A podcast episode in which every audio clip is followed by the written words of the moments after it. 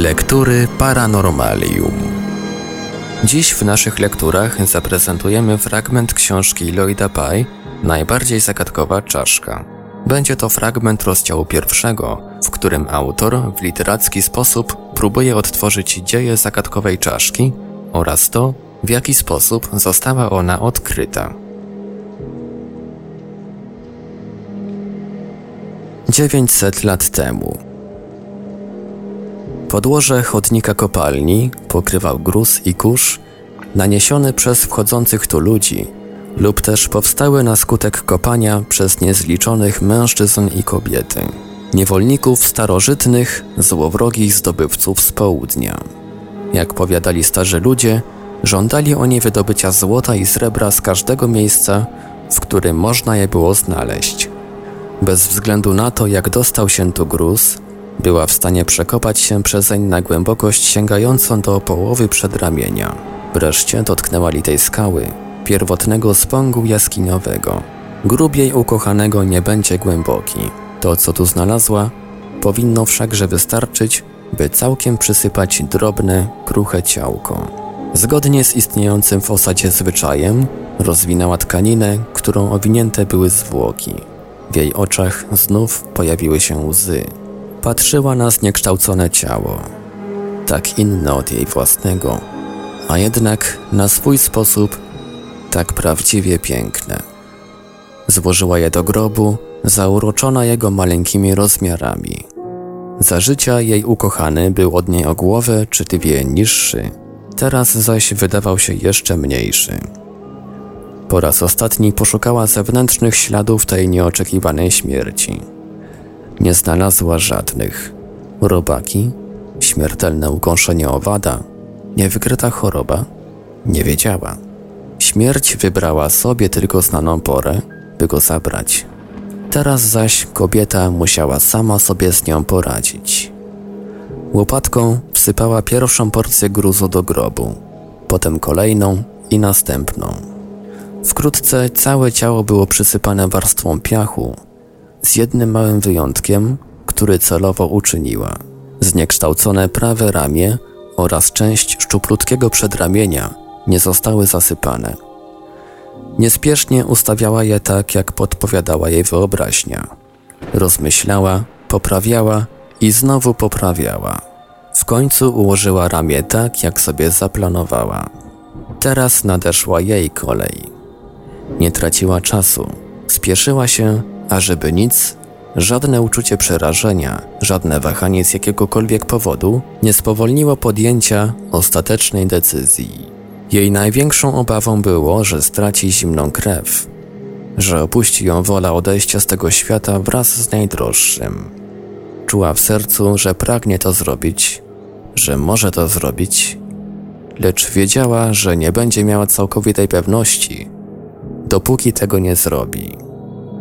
Zdjęła z siebie grubo tkane ubranie i wcisnęła je do tej samej niszy w bocznej ścianie szybu, do której włożyła tkaninę owijającą wcześniej zwłoki ukochanego.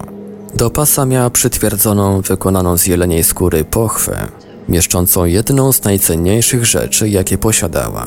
Krzemienny nóż, który wiele lat temu otrzymała od ojca na pamiątkę połączenia się ze świeżo poślubionym mężem w jego chacie. Ostrze noża stępiało wskutek częstego używania.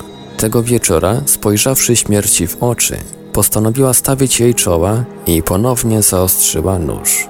Odpięła pochwę i rzuciła ją wraz z pasem daleko w czeluście tunelu, tak jak wcześniej postąpiła z łopatką, gdy ta spełniła już swoją rolę.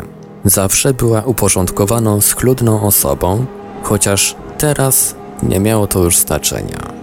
A jednak się tego zawzięcie trzymała, jak gdyby zaniechanie owych nawyków teraz, w ostatnich chwilach, miało przekreślić wszystkie wcześniejsze wydarzenia. Położyła się na gruzie tuż obok ukochanego. Zmieniała pozycję, dopóki nie znalazła się w położeniu umożliwiającym oplecenie wystającej z kopca ręki wokół swego lewego ramienia. Za życia często tak właśnie chadzali, trzymając się za rękę lub pod rękę. Chciała mieć pewność, że przez śmierć przejdą tak samo. Na tę myśl uśmiechnęła się. Była z siebie zadowolona, i gotowa zrobić ten ostatni krok w długiej wędrówce życia. W drżącą prawą dłoń ujęła stary nóż. Wbiła go sobie w prawą stronę szyi, głęboko tam, gdzie znajdowała się aorta, pulsująca życiem, które wkrótce z niej miało wyciec. Nie bolało, przynajmniej nie tak, jak się spodziewała. Czuła, jak nóż przecina mięśnie i ścięgna. W prawym uchu słyszała chrupiące dźwięki. Pociągnęła nóż na zewnątrz i zaczęła nim poruszać jak piłą. Wkrótce wyswobodziła ostrze, czemu towarzyszył dźwięk i tryskające z rany karmazynowe rozbryzgi. Zrobiłam to! Stało się! Strach jej nie powstrzymywał. Była od niego silniejsza. Czuła się usatysfakcjonowana. Czym prędzej, zanim straci przytomność, podniosła nóż do góry i rzuciła go w głąb tunelu, gdzie dołączył do łopatki, pochwy i pasa. Porządek do samego końca. Wydawało się jej, że nóż zabrzęczał w miejscu, w którym spadł, ale nie była pewna. Coraz słabiej czuła pulsującą ranę.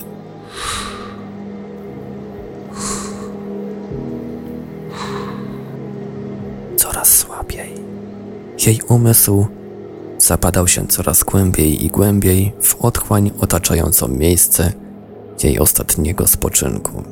Czuła, jak chłód tunelu rozchodzi się po jej nagiej skórze, jak bardzo jest obnażona, leżąc tak tuż obok świeżego grobu, znajdującego się u jej lewego boku.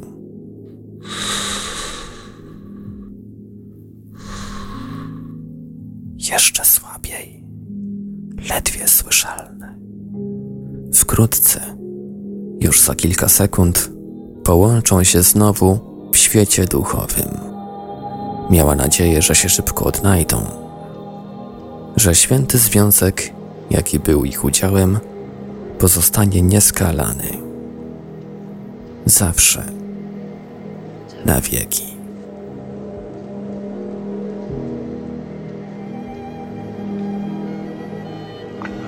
Był to fragment książki Lloyda Pye Najbardziej zagadkowa czaszka. Czytał Ivelios. Książkę na polski rynek wydało wydawnictwo Cień Kształtu. Książka dostępna jest do kupienia na stronie wydawnictwa Cień Kształtu www.cieńkształtu.pl oraz w księgarni internetowej Nieznanego Świata www.nieznany.pl.